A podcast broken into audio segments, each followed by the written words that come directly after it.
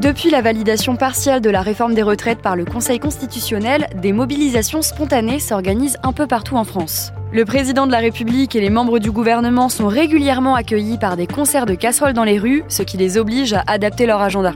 Comment les ministres s'organisent-ils face aux casserolades? On pose la question à... Merci Cuvillier, je suis journaliste au service politique de BFM TV. Journaliste au service politique de BFM TV. Tu veux que je te le refasse une fois? Non, Est-ce que tu peux m'expliquer ce qu'on célèbre le 8 mai? Le 8 mai, on commémore la fin de la Seconde Guerre mondiale en France, euh, l'armistice qui a été euh, signé entre les et, euh, et l'Allemagne nazie qui était, euh, qui était donc euh, défaite. Euh, c'est une date euh, importante euh, qui, dans certaines commémorations en France. Il y a la commémoration le 11 novembre de la fin de la Première Guerre mondiale 45. C'est la commémoration de la fin de la Seconde Guerre. Et du coup, tous les ministres sont visés? Alors, euh, j'avoue qu'avant de, préparer cette, euh, émission, j'avais pas forcément ça en tête et j'ai re-regardé. Euh, ce qui s'était passé, c'est qu'il y avait eu une signature en effet cette nuit du 7 mai euh, entre les, ce qui restait de l'Allemagne nazie avait décidé, le commandement avait décidé des combats la nuit du 8 mai, donc c'est-à-dire le soir du 8 mai, donc euh, 24 heures après finalement la, la signature. Il y a eu une- à ce moment-là une autre cette fois.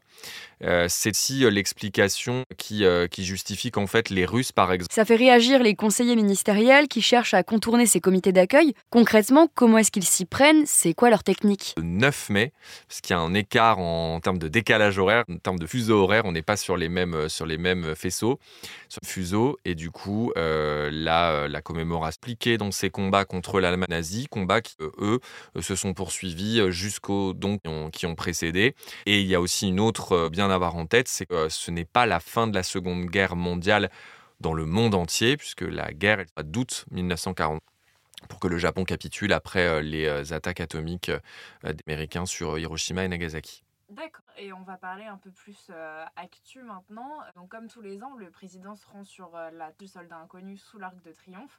Mais là, le climat social, il n'est pas très avantageux pour. À chaque fois, il est accueilli de concerts de casseroles et de manifestations. Est-ce que là, il y a un risque de dérapage euh, célébration? Ce que l'on sait, c'est qu'il y a un dispositif euh, policier très important qui a été, euh, qui a été Est-ce que les préfectures interviennent aussi? pour la manifestation, euh, pour le pardon.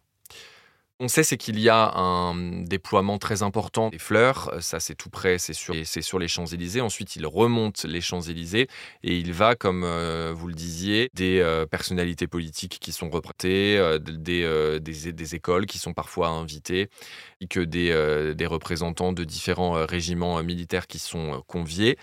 Autour de cet euh, arc de triomphe, il y aura évidemment un périmètre de sécurité très large pour éviter que, dans le contexte que l'on connaît, il puisse y avoir Force est de constater que ces techniques ne marchent pas vraiment. Est-ce qu'on peut penser que les casserolades sont appelées à durer? Inquiétant, c'est la deuxième partie de cette commémoration. Demain, le chef de l'État a fait le choix, c'est assez inhabituel.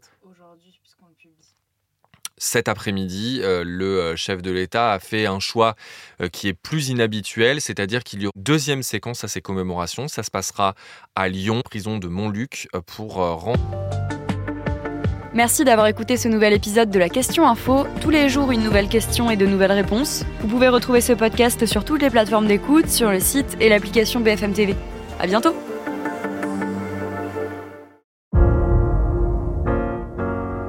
Vous avez aimé écouter la question info? Alors découvrez le titre à la une, le nouveau podcast quotidien de BFM TV. Les grands récits de l'actualité, des témoignages intimes, c'est tous les soirs sur vos plateformes préférées. À bientôt